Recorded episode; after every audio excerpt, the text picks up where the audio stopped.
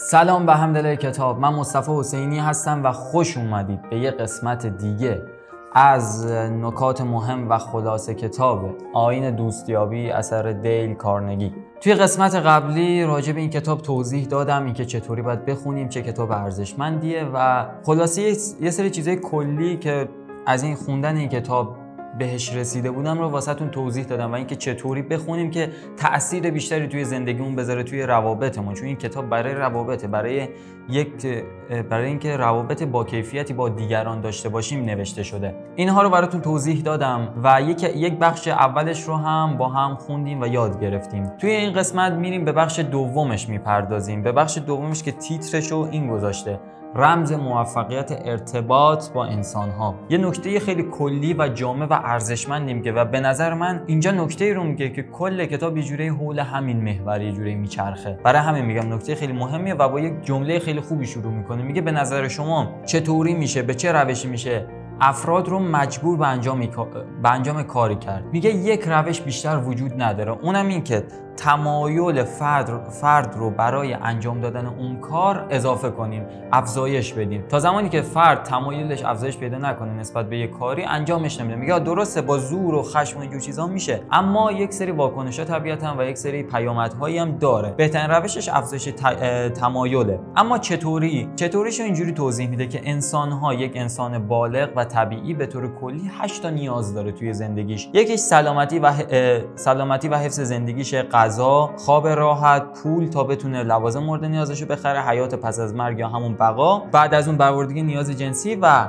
هفتمی سلامتی و خوشبختی فرزندان و در آخر نیاز احساس و احساس بزرگ و مهم بودن. میگه این یک چیز معمولی نیست توی زندگی آدما. احساس بزرگ و مهم بودن چیزی که ما را تو کتاب حداقل توی این فصل کامل می‌خوایم راجبش صحبت کنیم و میگه یکی از بزرگترین و اساسی ترین و عمیق ترین نیازهای هر انسان بالغیه. و خیلی قشنگ برامون توضیح میده که اگر این احساس نبود اصلا تا به امروز پیشرفت و ساخت تمدن‌های بهتر توی بشر وجود نداشت. این احساس بزرگ و مهم بودنه که این همه پیشرفت رو این همه اتفاقات رو رقم زده و خیلی از نیازهای خیلی از خواسته های انسان کلا سرمنشش همین احساس بزرگ بودن دیگه. و جالب اینجاست که حتی یک جمله خیلی باحالی میگه. میگه تو به من بگو که چه چیزهایی در تو احساس بزرگ بودن ایجاد می‌کنه تا من به تو شخصیتت رو توضیح بدم. یعنی این چیزایی که برای ما احساس بزرگ و مهم بودن ایجاد می‌کنه همون چیزایی که برای ما شخصیتمون رو می‌سازه.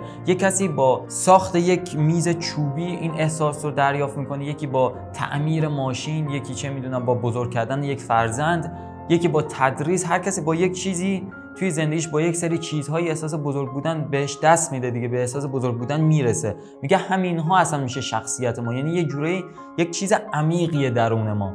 و این واسه همه هست واسه همه آدما هست. در واقع به ما میگه که همه انسان ها هممون می‌دونیم که همه انسان ها دوست دارن تشویق بشن و مورد تمجید قرار تحسین و تمجید قرار بگیرن دیگه. میگه کلا ذات این موضوع از سرمشهش بازم از همون احساس مهم بودن دیگه. یعنی چون هم همه دوست دارن بزرگ باشن برای همین از تحسین کردن خوششون میاد برای همین تو قسمت قبلی گفت انتقاد نکنید و حالا اینجا راجع به چیزی به نام تحسین و تشویق صحبت می‌کنه و میگه یکی از بزرگترین ثروتی که آدم می‌تونه داشته باشه اینه که با تشویق استعدادهای افراد و دیگران رو براشون شکوفا کنه یا بهشون بفهمونه و تشویقشون کنه تو فلان مسیر حرکت کنن. یکی از بزرگترین ثروتایی که هر آدمی می‌تونه داشته باشه. چرا که این تشویق می‌تونه یک شوق و یک انگیزه برای افراد ایجاد کنه و سعی کنن استعدادشون رو شکوفا کنن. و برخلاف اون یه انتقاد نیشدار قشنگ خیلی کامل به شکل کاملا دقیق خوب می‌تونه له کنه طرف رو بزنه بپکونه و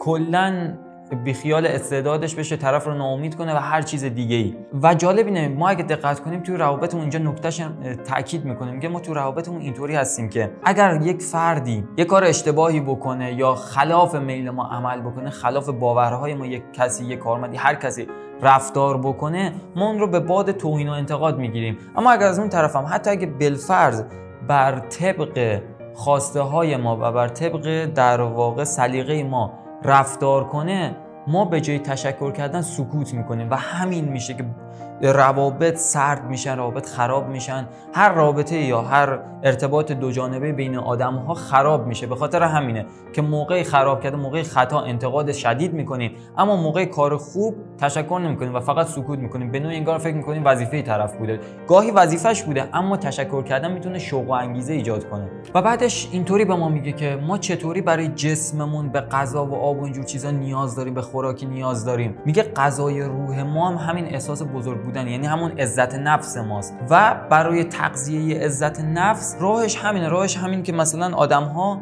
زمیر توی زمین ناخودآگاهشون تشویق بشن و این شوقه براشون ایجاد بشه. در واقع میگه که ما با این تشویقه با این تعریفه می‌تونیم عزت نفس آدم ها رو افزایش بدیم استعداداشون رو بهتر شکوفا کنیم بهشون شوق و انگیزه بدیم. اما خب در ادامه یه نکته هم تاکید می‌کنه که در واقع یک داستانی رو میگه و بعدش تاکید می‌کنه که این تشویق کردن و با چاپلوسی کردن با پاچه خاری کردن اشتباه نگیریم. تشویق از ته دل لغلق زبان نیست نشونه صمیمیت. اما چاپلوسی فقط صرفا یه چیزیه که از زبان بیرون میاد و معمولا هم حتی مثلا تو, تو کشور خودمون یه دور خودمون زیاد دیدیم که چاپلوسی در واقع کسی که چاپلوسی می‌کنه یک هدفی پشتش داره. دلش می‌خواد به یه چیزی برسه برای همین چاپلوسی می‌کنه.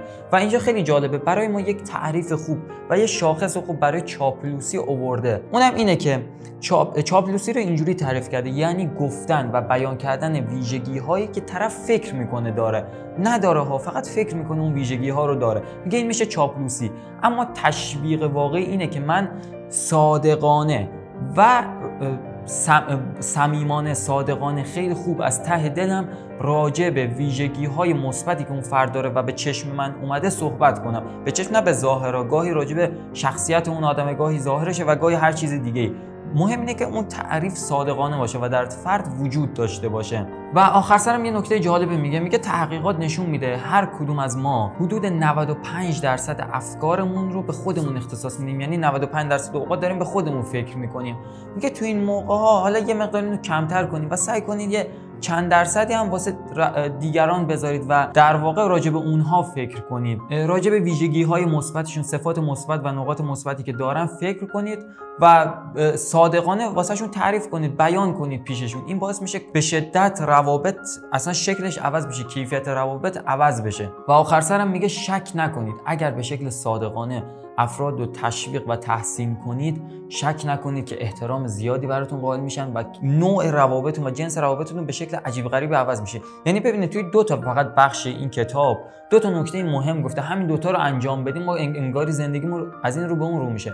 یک اول گفته انتقاد نکنید. دو اینه که گفته تشویق کنید. حالا این که البته اینم بگم که من تو قسمت قبلی راجع به انتقاد کردن توضیح دادم. ما گفتیم انتقاد نکنیم ولی گاهی باید یک سری ویژگی مثلا یک چیز منفی رو باید تذکر داد دیگه که در ادامه کتاب توضیح میده که چطوری انتقاد بکنید خب اینم از این بخش. حالا که تا اینجا اومدیم یه سوالی ازتون دارم. یک لحظه به این هفته ای که گذشته این یک هفته اخیرتون فکر کنید و ببینید که تعداد انتقادهایی که کردین بیشتر بوده توی روابطتون یا تعداد تشویقهایی که کردین. حالا سعی کنید توی هفته آینده این کار رو دقیقا برعکس کنید. از این بعد توی ذهنتون داشته باشید. توی روابط سعی کنید تا می‌تونید تشویق کنید صادقانه تعریف کنید نه چاپلوسی و انتقاداتتون رو تا جایی که می‌تونید کاهش بدید. حالا بعدش مش... مقایسه کنید. و این رو هم توی کامنت ها واسه هم بنویسید که توی هفته گذشته انتقاداتتون بیشتر بوده یا تشویق هاتون خیلی ممنون که تا این آخر با من اومدید و همراهی کردید.